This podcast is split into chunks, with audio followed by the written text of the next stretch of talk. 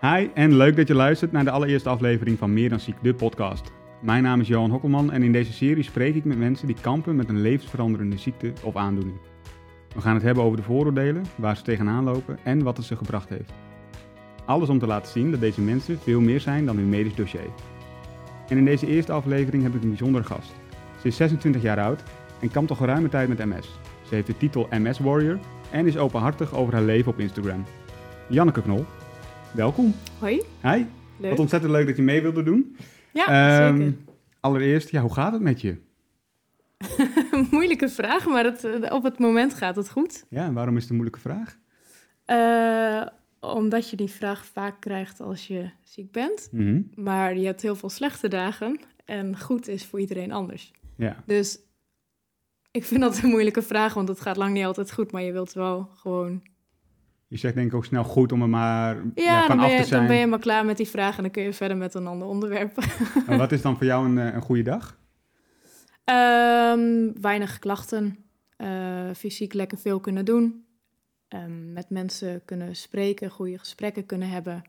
En eh, van het weer kunnen genieten. Dat, dat is een goede dag. Ja, en wat is dan een slechte dag? Eh, een beddag. Een beddag? Een hele luie dag dat je eigenlijk niet uit bed wilt komen. Dat je spierpijn hebt. ehm, niet op je woorden kunt komen. Niet kunnen lopen. Geen energie hebben. Eh, heel breed. En ene- het kan zijn dat je dat allemaal tegelijkertijd hebt, of dat het Ja. gewoon een van die dingen is wat gewoon een slechte dag maakt. Ja, precies. Ja. Want je hebt, hè, we zeiden net al, je hebt MS. Ik, kan me voorstellen dat zo'n ziekte bij iedereen heel anders is. En Mhm. hoe, eh, hoe, eh, ja, hoe uitzicht dat bij jou?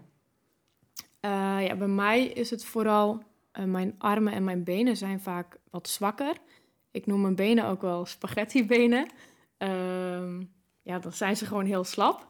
Dus op die momenten dan loop ik ook wel met, de met een rollator. Ja, Daar heb je iets meer balans, heb je stevigheid en dan gaat het lopen gewoon makkelijker.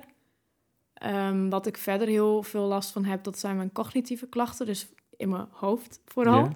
Ehm, en dat zijn dingen zoals het nadenken, onthouden, op woorden komen. Gewoon een gesprek met iemand voeren, zoals ik dan nu met jou doe. Ehm, dat zijn dan voor mij hele moeilijke dingen. En daar moet ik dan echt heel veel eh, moeite voor doen om dat goed te kunnen doen. En dan moet je als het ware de woorden echt gaan graven in je geheugen. Of... Ja, maar ook gewoon... eh, ik weet natuurlijk heel goed wat voor vraag je aan mij stelt. Maar ik kan me niet altijd goed meer bedenken wat voor antwoord je daarop hoort te geven. Of bijvoorbeeld bij, de, bij een therapeut dat de fysio bijvoorbeeld vraagt van beweeg je teen naar voren. Ik weet natuurlijk heel goed wat meteen bewegen betekent en wat ik moet doen. Ja. Maar de aansturing daarvan werkt dan niet. Oh, En dat lijkt me dat een- zorgt dus dan voor moeilijkheden. Maar is dat ook iets wat je... ehm, wat het al vanaf het begin af aan erbij is? Of is dat geleidelijk aan ehm, als Bij- extra symptoom gekomen? Ja, hoe zeg je dat?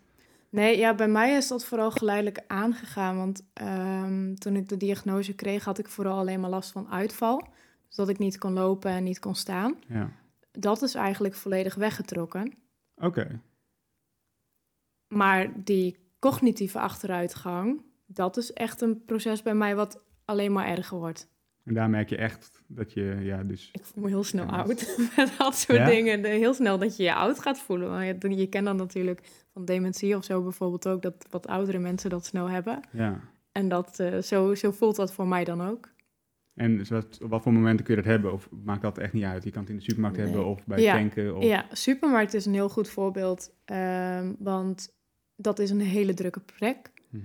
Ehm dus heel veel prikkels. En heel veel plekken met prikkels, dan, dan hakt de vermoeidheid erin. Dan Ja. is gewoon de concentratie in één keer weg, want dan, dan gebeurt er te veel.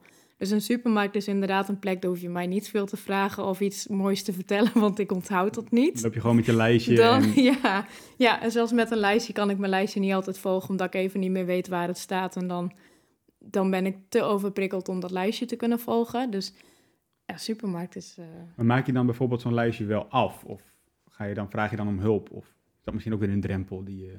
Ik heb er nog nooit hulp bij gevraagd. Maar laat je dan bijvoorbeeld, je kan een product X niet vinden. Ja, nee, dan, dan als, ik, als ik weet dat dat eh, ingrediënt nodig is voor bijvoorbeeld het avondeten, Mhm. dan vraag ik om Ja, hulp. noodzakelijk is op dit moment, maar anders Anders laat ik het. Dan Ja, ga ik liever gewoon de winkel uit. Ja, dan is het te veel moeite.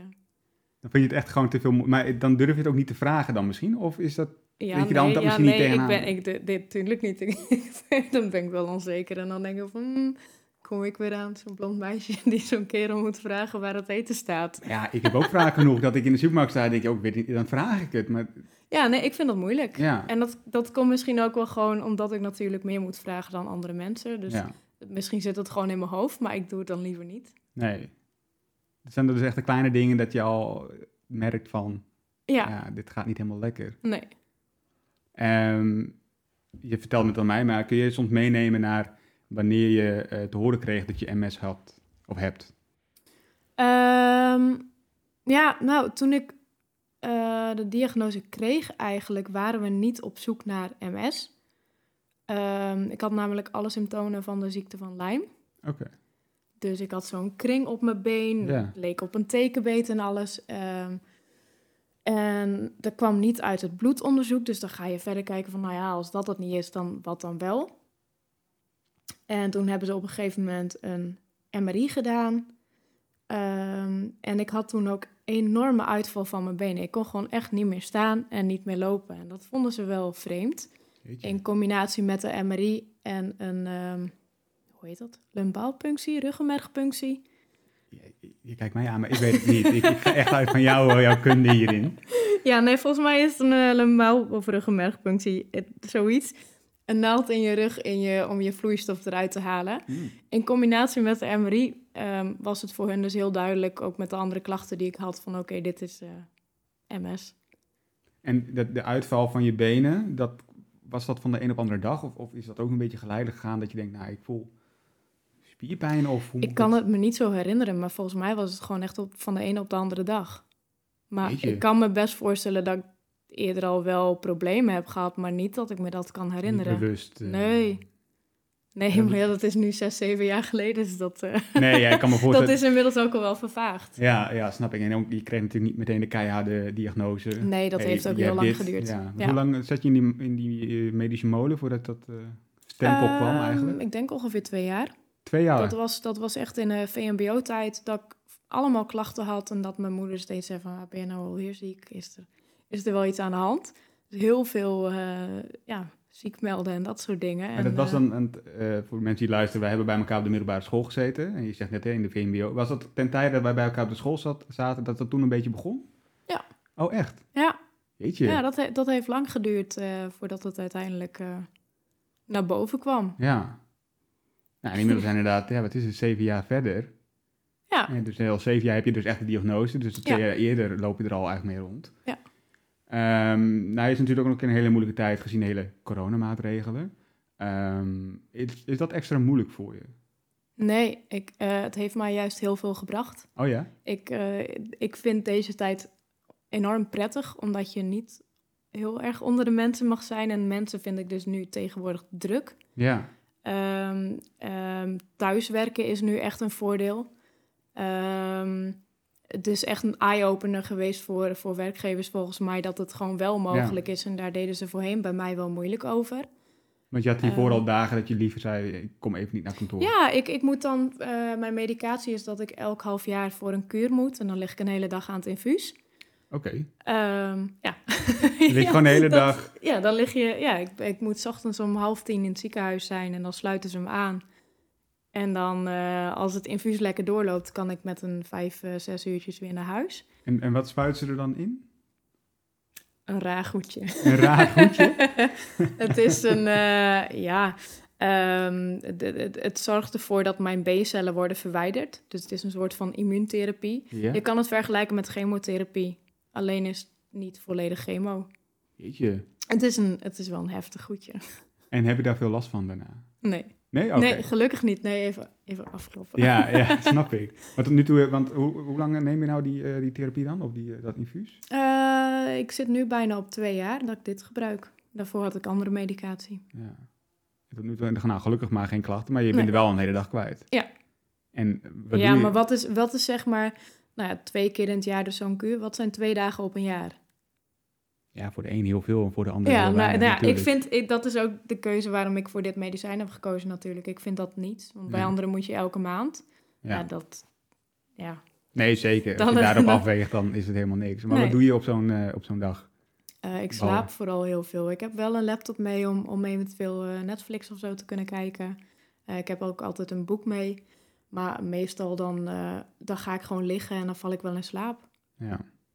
En ze checken je toch elk half uur, dan maken ze je even wakker. Nou ja, je krijgt natuurlijk eten daar, dus dan heb je even een praatje met de verpleegkundige Ja. en dan eh, ga je weer Ga verder. weer. Ja, Jeetje. ja. En, en eh, merk je dat het helpt?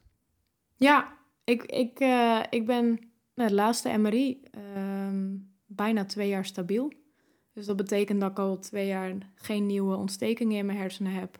Oh, wat fijn. Ja, dus ja, zeker. Voor mij werkt het. Want hoe vaak ga je dan eh, voor zo'n MRI? Hoe vaak moet je voor zo'n controle? Eh, ja, dat is een beetje afhankelijk van hoe het gaat. Nou ja. Als het goed gaat, dan eh, doen ze dat al snel na één keer per jaar. Maar als dat minder gaat, dan doen ze even een extra controle. Ja, precies, om het wat meer Ja. in de gaten te houden. Nou, wat wel fijn, denk ik, voor jezelf, dat het niet erger wordt op dit moment. Nee, nee, zeker niet. nee. En vier je dat dan ook?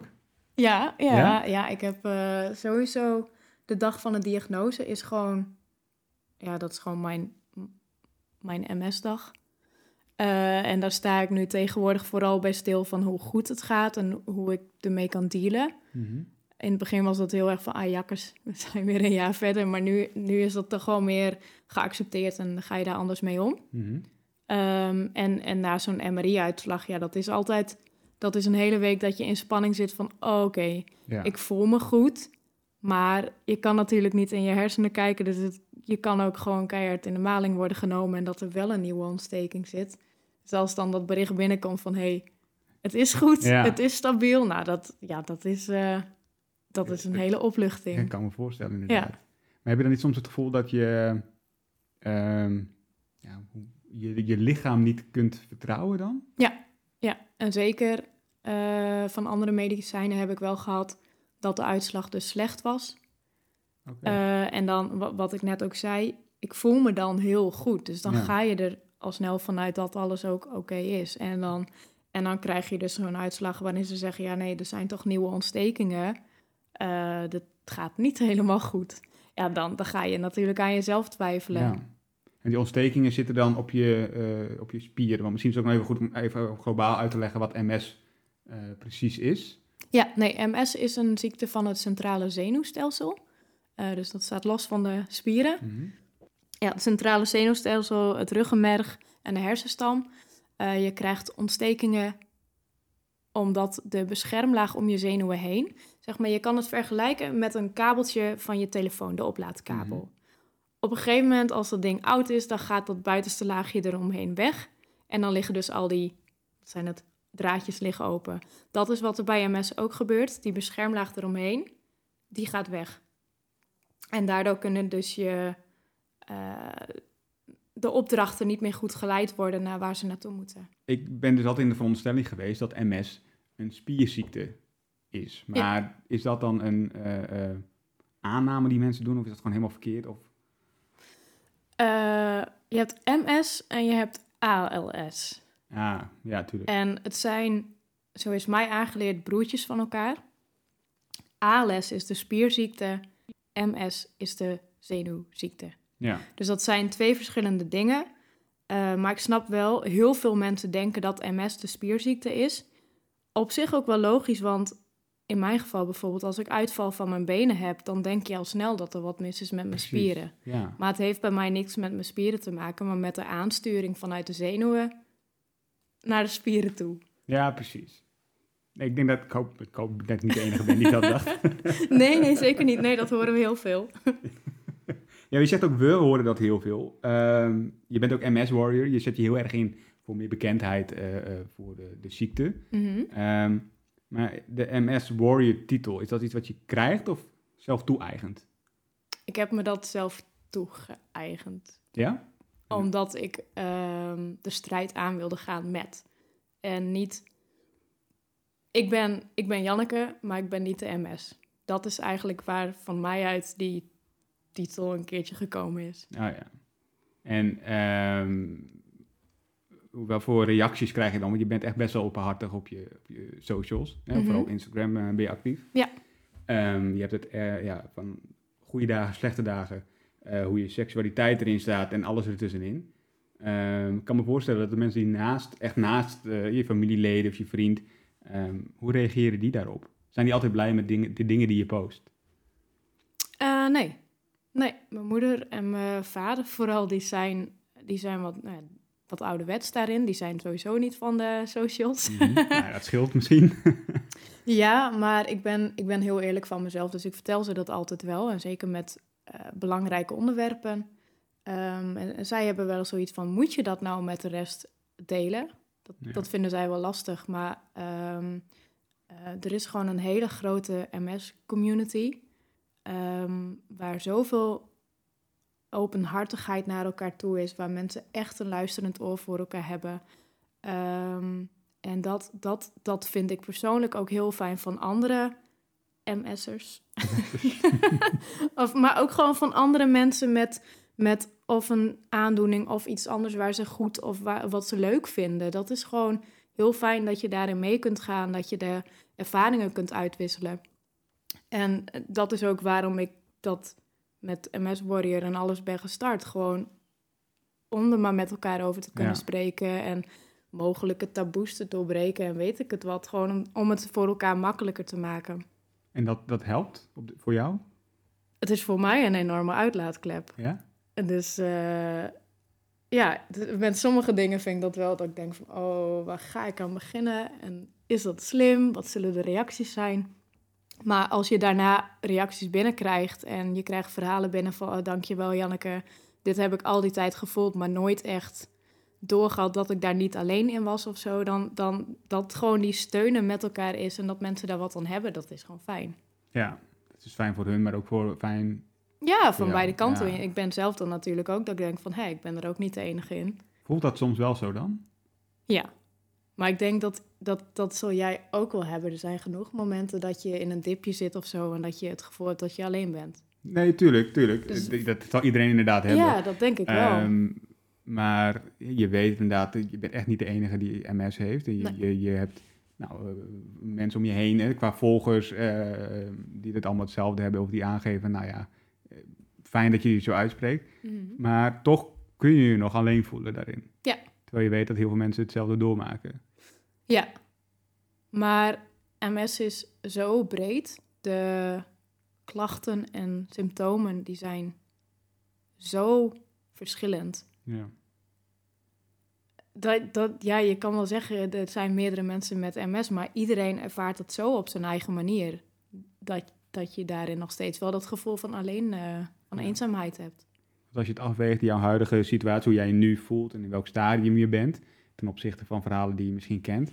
Ehm, want je oogt, ja, het gaat heel lullig klinken zoals ik het nu zeg, even echt tussen aan normaal. Hè? Is, Ja. Je bent, eh, het uiterlijk eh, eh, ben je niet ziek, je ziet er niet ziek uit, je loopt op dit moment ook niet met een rollator. Ehm, ben je dan een zogenaamd schoolvoorbeeld hoe, hoe dat proces kan verlopen? Want je hebt natuurlijk mensen die heel erg achteruit gaan of of zie je jezelf niet zo, hè? Dat kan ook. Oeh, wat een vraag. Ehm, ik wil mezelf geen schoolvoorbeeld noemen, gewoon omdat hij er niet is, denk Nee. ik. Het enige voorbeeld is van, eh, het zit verkeerd in de zenuwen. En dan, dat is een heel goed voorbeeld, maar meer dan dat. Ehm, ja, nee, wat je zelf ook zegt, bij mij gaat het gelukkig heel gestaag slechter of blijft het hopelijk nog mooi lang stabiel. En iemand anders die, eh, ik ken mensen van mijn leeftijd die nu bijvoorbeeld dan eh, naar het buitenland gaan voor een stamceltherapie. Dat ze dus een eh, volledig nieuwe geboorte krijgen van een eh, volledig immuunsysteem en zo. Alle cellen worden even herboren. Ja. Eh, omdat die dus op mijn leeftijd gewoon al zoveel klachten hebben, aan een rolstoel gebonden zijn. Ehm, die willen door met hun leven. En- Dus ja, dat beeld. Ja, dat, ja, precies. Er zit ook best wel grote contrast in, denk ja ik. enorm. Dat je echt kijkt naar alleen al naar leeftijden, hoe Ja. erg er iemand aan toe kan zijn en hoe fijn en vrolijk je hier nog zit. Dat Ja. kan, lijkt me best wel een, eh, een, eh, ja, een schrikbarend beeld af en toe. Maar zo'n stamceltherapie bijvoorbeeld, is dat ook iets wat jij hebt overwogen? Of Ja. Eh, en dat doe ik af en toe ook nog steeds hoor. Dat ik denk van ja, je ziet dat nu steeds meer in het nieuws voorbij komen. Dat mensen dat natuurlijk doen om hun MS stop te zetten. En dan weer als normaal persoon verder te kunnen leven. maar ehm, wat mij tot nu toe tegenhoudt. Één, het kost 90.000 euro. Dat is een kleine drempel, kan ik me Een voorstellen. drempeltje, ja, precies.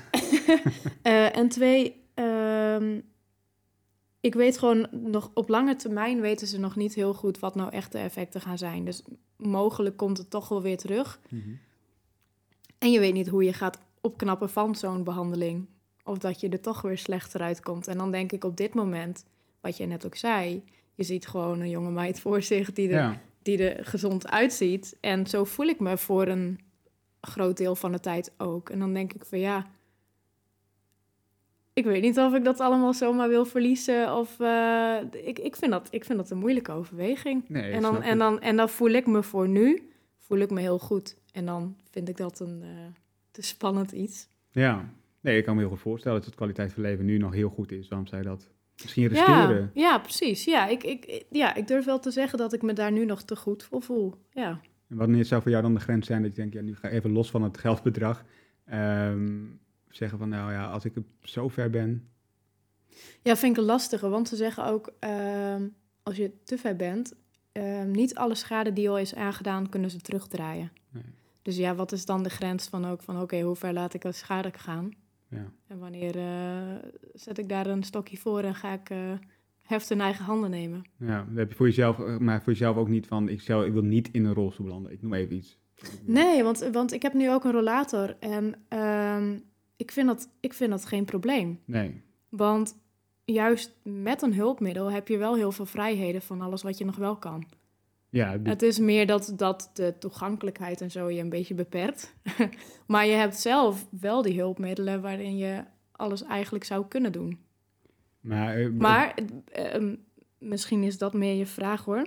Stel, het zou meer in mijn, in mijn hoofd gaan zitten. Ja, Dat zou ik moeilijk vinden. Omdat je daar weinig controle over hebt. Dat kun je, Daar is niet echt een hulpmiddel voor bijvoorbeeld je gedachten of je denken of dat soort iets. dat zou echt, eh, Dat zou ik heel eng vinden. Als daar iets mee misgaat, dan, dat, dan, ja, dan, moet je, dan moet echt iemand anders voor jou gaan zorgen. En met de rolstoel of rollator, dan kun je nog heel veel dingen zelf. ja, precies. Ja. ja, nee, dat vind ik echt spannend. Dat, eh, ik hoop dat dat nog, eh, ja, nog lang goed blijft. En wat is de diagnose? Voor nu? Kun je het niet zeggen? Nee, Nee. nee, dat is gewoon eh, afwachten. Ben je wel eens bang? nou, op dit moment even wel. Nu komt dat besef van, oh shit. Ehm, maar nee, ik hou me sowieso niet zo met de toekomst bezig. Dus, ehm, en ik weet wat eventuele scenario's zouden kunnen zijn. Dus of een rolstoel of iets anders. Maar wat ik zeg, dan... Ja, heel erg anders wordt dat niet. Nee, je pas je wel weer aan. Ja, Maar heb je, ik kan me voorstellen dat eh, zeven jaar geleden, dan was je 19. Ja. Ehm, dan ben je 19 jaar en je, je, je bent in het ziekenhuis, je krijgt te horen, je- sorry, je hebt MS. Mhm. Dat lijkt me angstaanjagend op dat moment. ja, voor sommige mensen wel. Voor mij was het een opluchting. Omdat je wist wat je had. Ja, omdat ik eindelijk niet meer eh, als gekke werd gezien en niet meer als iemand van, nou, stel je niet zo aan. Want werd Dat echt, echt gezien? Ja, ja. En zeker gewoon door, mijn ouders hebben dat regelmatig gezegd. Gewoon van, moet je je nou weer ziek melden? Is er, want ze zien niks aan je. Nee, nee, precies. En dan, ja, dan ben je jong en dan ga je aan jezelf twijfelen. Dus eh, voor mij was het helemaal niet angstaanjagend, maar gewoon echt, eh, hè, hè, geloven jullie het nu? Ja, ja. er, is, er is wat aan de hand. ja, eigenlijk had die diagnose gewoon twee jaar, die, twee jaar daarvoor al meteen Ja, komen. Ja, Ja, tuurlijk. ja. Had je dan andere dingen gedaan in die twee jaar? Nee, dat denk ik niet. Nee. Steeds op stap, op stap gegaan, je was nog steeds eh, naar de kroeg.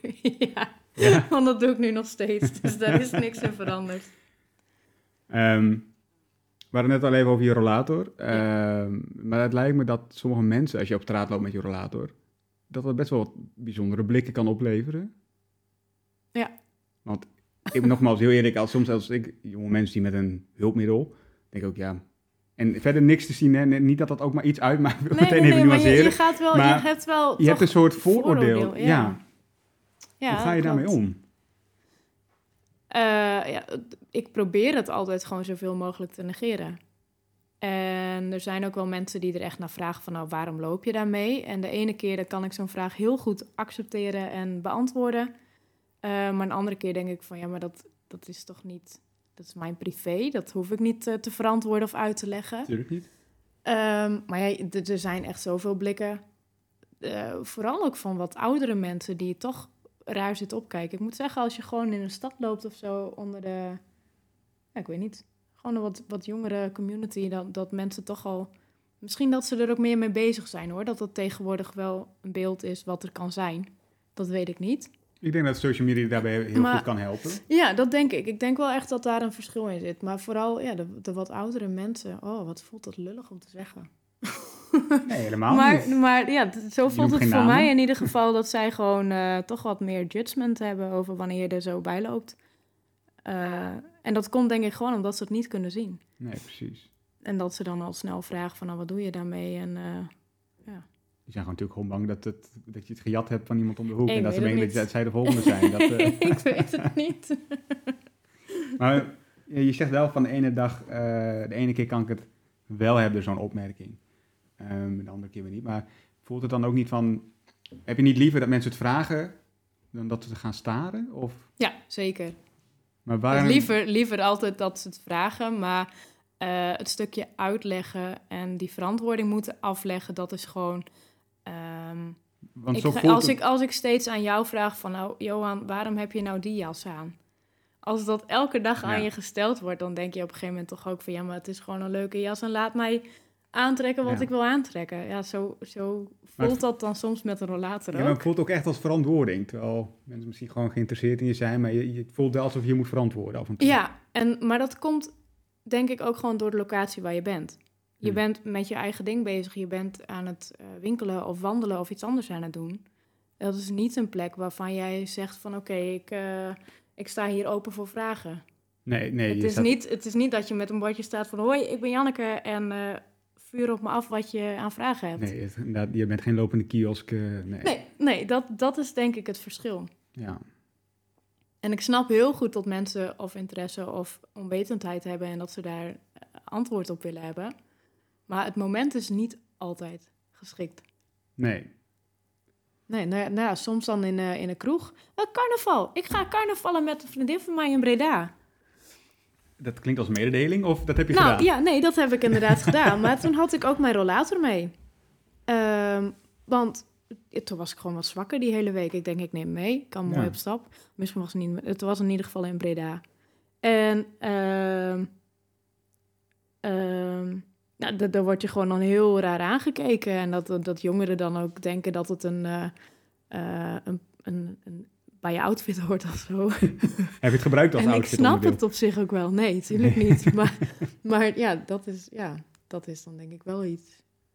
Maar op welke manier merk je dat dan? Door de blikken of kwamen ze echt naar je toe van... Ja, wat moet je daarmee? Echt? Ja. Ja, ja en dan... En, en ik moet ook zeggen, Johan, wij waren wel aan het stunten met dat ding. Want als ik hem niet... Kijk, en weg sympathie. Weg sympathie. Ja, dus dat, dat leeft... Maar dat, dat, dat, Ja, maar zijn denk kijk- ik, dat zijn denk ik wel waar mensen vooroordelen van mij over hebben. Ehm, als ik hem niet volledig nodig heb, dan kan ik er ook gewoon wel een lolletje mee uithalen. Ja. En ik kan me best voorstellen dat mensen dat moeilijk vinden om te zien van... hè, eh, net had ze hem nodig en nu kan ze huppelend over straat en... Ja. Maar begrijp je dat? Ja, tuurlijk. Ja? ja, het kan ook zijn dat... Ja, kijk voor jou... Het lijkt me, het is, het is denk ik een te groot contrast. Precies. Dat is het, denk ik. Zeker dat je dan vervolgens ook nog in de kroeg mee gaat eh, stunten. Dat, eh, je bent jong en je wil wat. Ik heb op Instagram heb ik even een vraag gesteld eh, of mensen ook vragen aan jou zouden stellen. Een van die vragen is, kun je momenteel nog werken? Ja. En werk je volledig? Eh, momenteel, momenteel zit ik even half in de ziektewet. Eh, omdat ik toch wat te veel deed en werkstress. Ehm, ja, stress is gewoon niet goed. Nee. Maar als, als mijn werk normaal zou lopen, dan werk ik eigenlijk gewoon 36 tot 40 uur. Maar en je stress is niet goed, want hoe meet je dat dan? Is dat dan weer dat cognitieve waar je... Ja, dan, de stress, eh, dat is voor iedereen zo, denk ik. Maar voor mij is dat een extra trigger om de klachten erger te maken.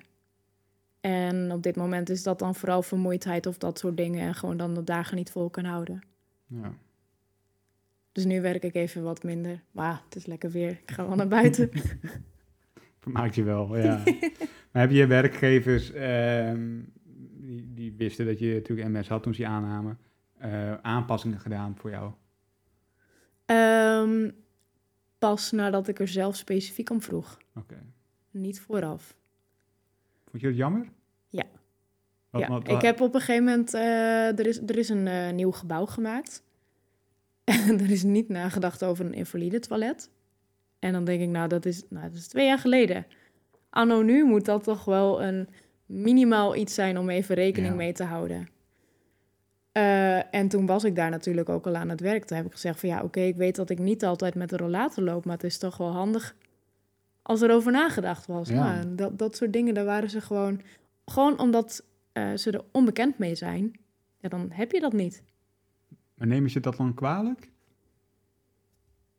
Nee. Het bedrijf niet. Maar ik denk zo'n eh, zo'n architect of iets anders, denk ik van je had, je had even. eh, Het zal vast niet je eerste gebouwtje zijn, eh, Pieter. ja, precies. Ja. Ja, dat wel. Maar is je verder, merk je wel dat mensen, dat je werkgever, werkgevers misschien ehm, zich flexibeler naar je opstellen? Ehm, ja, als, ik, als ik het gewoon zelf maar bij ze neerleg. Oké. Ehm, en misschien dat het bij een andere werkgever anders is hoor. Maar ik merk hier gewoon nog heel erg dat ze eh, niet zo eh, specifiek per persoon bezig zijn, maar vooral met het bedrijf. Mhm. En dat is denk ik wel iets wat heel mooi zou zijn als ze dat wel zouden doen. Want dan zou ik waarschijnlijk beter op mijn plek zitten en meer werk kunnen verrichten en betere kwaliteit. Ja. Ja, dat heeft iedereen denk ik. Als je op, je op een goed plekje zit, dan gaat alles beter. ja, tuurlijk. Dat is voor beide partijen het fijnst. Ja, ja, zeker. Is er iets wat je nu nog mist in het werk, het dagelijks leven? Je zegt, nou ja, nu behelp ik me wel, maar... Ehm, ja, toch, toch de flexibiliteit. De Hmm. afwisseling tussen thuiswerken en op kantoor werken is gewoon een hele mooie mogelijkheid. Ehm, maar dat, dat, dat zou flexibeler kunnen, denk ik. Ja, Dat je, eh, ik kan bijvoorbeeld tijdens zo'n kuur in het ziekenhuis, zou ik mijn laptop mee kunnen nemen en in het ziekenhuis kunnen werken. Bij wijze van. dan zou het niet per se een verloren dag zijn. Toen verloren je Precies. misschien wel zien, ja, maar... ja. Zo, zo kijk ik er zelf wel naar. En dat, dat vinden zij nog wel eens moeilijk. Ja, Maar ja, dat is, een, eh, dat is een gesprek die je dan met elkaar moet aangaan natuurlijk. Maar ik heb wel het idee dat ze dat nog lastig vinden om dat eh, te accepteren of zo. Ehm, Een andere vraag is, ehm, wat is het toekomstperspectief op dit moment? Voor mij persoonlijk dan? Ja? Ja, net zoals die van jou, Ja. denk ik. Als ik gewoon mijn stress en alles eh, gewoon laag hou, dan, dan eh, heb ik gewoon net zo'n mooi toekomstbeeld eh, als alle anderen. En hoe ziet dat toekomstbeeld eruit? Gewoon eh, huisje, een- boompje, beestje. Ja? En eh, ja, gewoon, gewoon lekker eh 30 uurtjes werken per week, denk ik. Eh, in het weekend een mooie wandeling maken, ergens naartoe. Een stukje toeren. Ehm, stukje toeren. Ik, de, de, een paar weken terug zat je in de auto, zag ik op je, Insta- op je, op je Instagram. Maar toen, kon je de, toen moest je in je auto blijven zitten en kon je nergens heen rijden. Oh ja, ja, dat, ja dat heb ik ook wel eens, ja. Maar op dit moment, je kunt nog wel auto rijden. Ja. Dan kunt je even al. Maar Nee. wat, wat ging er dan op dat moment mis? Een gevoel. Dan, eh, al- als het met autorijden misgaat, is het of ik voel dus mijn voeten niet meer. Dus dan, ja, ik weet waar de koppeling en waar het gas en de rem zit, maar dan voelt het niet vertrouwd. Want Nee. eigenlijk weet ik dan niet precies waar ik mijn voet neerzet en welke van de drie ik intrap. Dus dat is niet veilig. Nee. Ehm, maar ik heb ook wel dat mijn hand dus uitvalt. Ik heb nog een schakelbak. ja, dan is Wordt het ook- schakelen moeilijk. Ja. Ehm, maar sturen ook. Is het wel eens misgegaan? Nee. Gelukkig. Ik voel dat, eh, ik voel dat heel goed van tevoren aan. Eh, ik weet ook op drukke stukken of zo, dan rijd ik meestal dan eh, vooraf, weet ik dat dan wel, vraag ik iemand anders om te rijden. Dus nee, het is nog nooit fout gegaan. Gelukkig, gelukkig. Ja, ja, ja.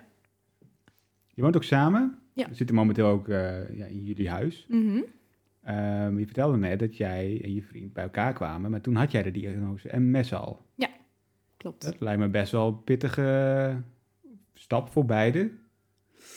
Ehm, ja, voor mij hoorde dat er toen bij. Ja. Dat was wie, dat is wie ik ben. Ja, dat, is, dat, was dat- ook nog maar een jaar. Je had Ja. toen een jaar MS, dus dat, Ja. een jaar is niks. Nee, klopt. Zeker niet als je zo'n diagnose krijgt. Nee. Op een gegeven moment ro- eh, ontmoet je je vriend, die, Ja. je huidige vriend. Ja, maar ehm, ja, voor mij was het natuurlijk gewoon een opluchting. Dus zo ging ik er vanaf die tijd ook al wel mee om. Ik heb er Hmm. nooit echt moeilijk over gedaan. Ehm, en we hebben elkaar leren kennen in de kroeg. Ehm, daar ben ik ook, daar praat ik altijd wat makkelijker. Ja. dat gaat wel zo. Maar het, ehm, ja, ik ben gewoon ook heel eerlijk van mezelf. Dus dat is wel iets wat ik vertel. En zeker met stappen en kroeg en zo. ehm, een, een van mijn klachten is, als je mij optilt, vallen mijn benen uit. Dus, als Dus- je- stel, ik zou jou nu optillen. Ja. Dan zeg je jouw benen, groetjes. Dan, he- dan heb ik even tijd nodig om, om weer op te kunnen staan. Dus, nou ja, je kan je voorstellen, je bent in een kroeg, je bent lekker aan het omspringen en doen. En eh, er gebeurt wel eens vaker dat iemand je even voor de grap optilt en een rondje draait of weet Ja. ik het wat.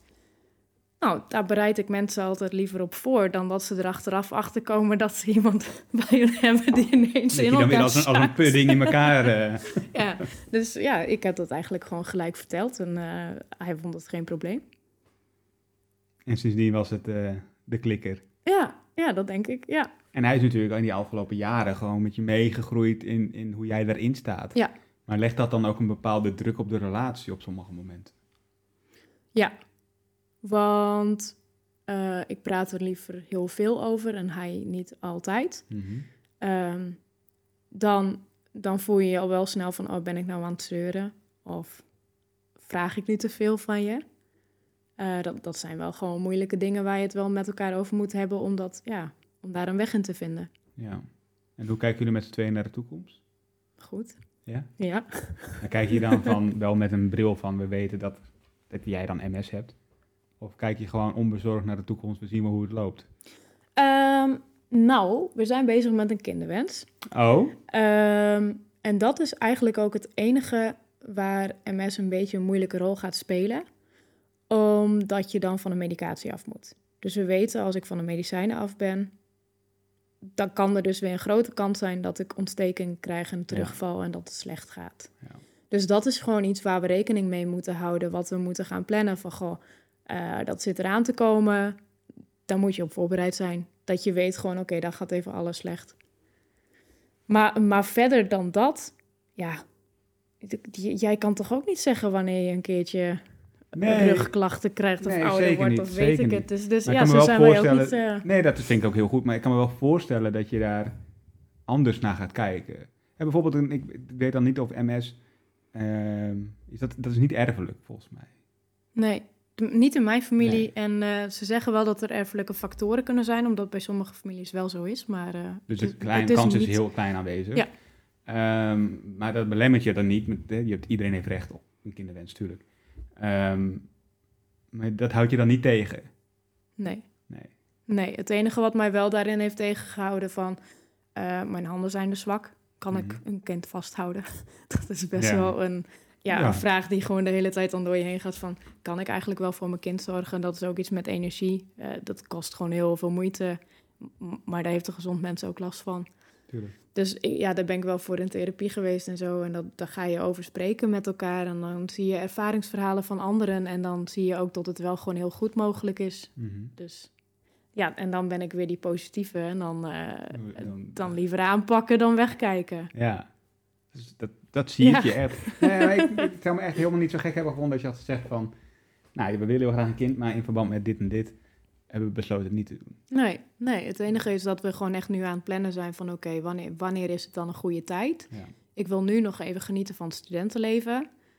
Ehm, daar wil ik echt gewoon nog volop van genieten. Ja, Dus dan, eh, dan ga snap ik het ik. nu natuurlijk nog niet doen.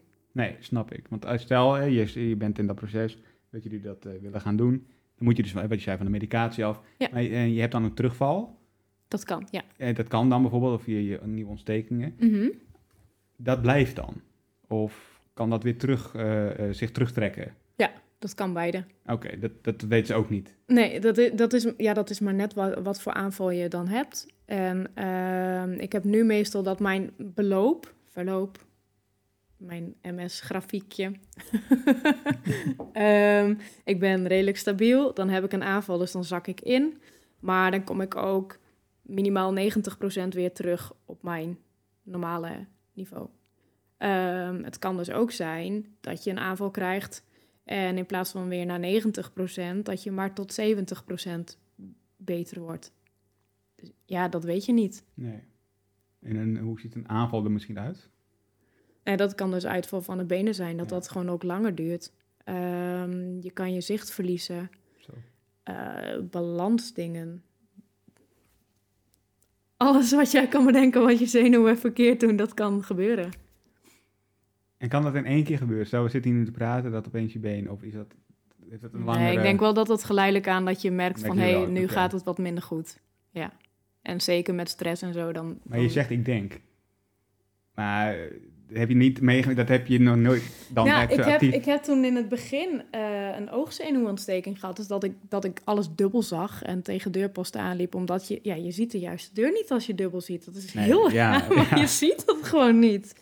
Ehm, en ik weet nog dat het wel een tijdje heeft geduurd voordat het zo erg was. Want toen had ik nog college en dan zat ik naar dat scherm te kijken. En dan dacht ik van, oh, wat moet ik vaak knipperen en wat is het wazig. Dus dan ga je naar een opticien. Nou, wat moet ik een bril hebben? Nou, Ja. die zegt, nee, alles is goed, niks aan de hand. Nou, en dan op een gegeven moment wordt het alleen maar slechter. Ja, dat, dat heeft wat langer geduurd natuurlijk. Tuurlijk, ja. Maar dat mijn benen uitvallen, ja, dat, dat kan best binnen een week wel erger zijn. ja. Dat weet ik niet. Nee, nee, nee. nee. Dat is misschien ook het hele nare aan MS, hè, los van alle...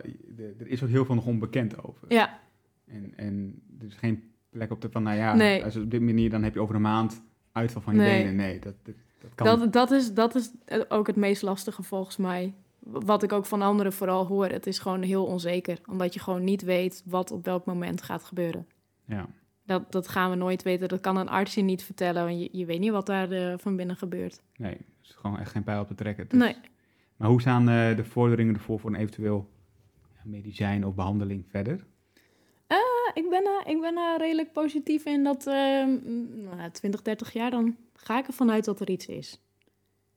Dat is lang. Dus ja, oh, ja, op zich eigenlijk is dat wel te lang. Maar nee, maar als je ik denk ook met hoe lang ze er al mee bezig zijn en hoe weinig er nu nog steeds maar van bekend is, dat het misschien ook helemaal niet zo lang is. Nee, maar voor jou als ik Het kijk is voor jou- mij te laat Ja. dan, denk ik. Oh, wat klinkt dat cru. Maar ja, Maar- dan ben, je, dan ben je gewoon al... Dan, hoe oud zijn we? 26? Ah, dan zijn we ergens rond de 50. Ja, Ja. Dan, dan, ja, nee. Het zou mooi zijn als het eerder is, maar dat, ik geloof dat nog niet. Dus je denkt dat je geen baat bij zou hebben bij een eventueel toekomstig medicijn. Oh, zeker wel. Nou ja, maar misschien dat het wel voor jou te laat komt, laat ik het zo zeggen. Dat denk ik. Ik denk als er, als er echt iets gaat zijn, eh, dan is dat natuurlijk voor mensen die nog zo weinig mogelijk ontstekingen hebben. Ja. En ik ga er ergens verwachting vanuit dat het wel erger wordt. Ja. Ja. Die kans is inderdaad heel groot. Ja. Ehm nou ja, kom ik toch wel een beetje maar over de toekomst. Hoe, hoe, hoe regel je dat? Hoe, hoe, je weet op een gegeven moment, ik, ben, ik heb iets, er is nu nog niks tegen te doen. Hoe bereid je daarop voor? Ehm, ja, ik sta er gewoon heel nuchter in. Ehm, ik weet dat ik gewoon binnen nu en zoveel tijd waarschijnlijk minder ga werken. Ja, Of mijn dagindeling anders doe. eh, dat ik niet meer uh, één keer in de week op stap ga. Dat, dat zijn gewoon dingen wat van ik weet van dat gaat, dat gaat achteruit. Dat, dat kan ik niet meer volhouden. Ja. Um, en je zal misschien moeten kijken naar andere aanpassingen. Bijvoorbeeld in een huis. Uh, toen we dit huis kochten, ben ik ook aan het kijken geweest, kan hier een traplift in? Gewoon zo van, oké, stel, dan, dan is dat mogelijk. En uh, ook bijvoorbeeld een bungalow of alles op één verdieping. Ja, dat zijn, dat zijn denk ik dan dingen waar je mee bezig kunt zijn. Maar dat is voor mij nu nog niet van toepassing. En dan denk ik van, waarom ga ik me daar nu al druk om maken of tijd in steken? Terwijl het nu nog niet hoeft. Ik kan me wel voorstellen dat het misschien wat geruststellends geeft. Dat je denkt, nou, ik weet hoe ik het wil hebben. Ja, precies. Ik, en, ik, en ik weet gewoon ook uh, wat voor mogelijkheden er allemaal zijn. Ja. Dus het is niet zo dat je dan in een zwart gat valt en denkt van shit, wat... Oh, oeps. Uh. Ja, en nu? Nee, ja. dat, nee, volgens mij is er genoeg uh, hulp of iets anders waarmee je verder kan. Um, dan was dit de eerste aflevering van Meer dan Ziek, de podcast. abonneer je vooral op de podcast via je favoriete podcast app. zo blijf je altijd op de hoogte van de nieuwste afleveringen. Nou, vond je er wat van? Laat dan vooral een recensie achter. Dat kan vooral op Apple Podcast. Uh, vind ik heel leuk. Kritiek mag ook. Je kunt de podcast ook volgen op Instagram. Dat kan via @meerdanziek. Uh, zo blijf je altijd op de hoogte. Misschien nog wel belangrijker, volg Janneke vooral op Instagram. En dat is, ik heb het opgezocht, Janneke9459. Dus Janneke9459. Tot over twee weken. Doei.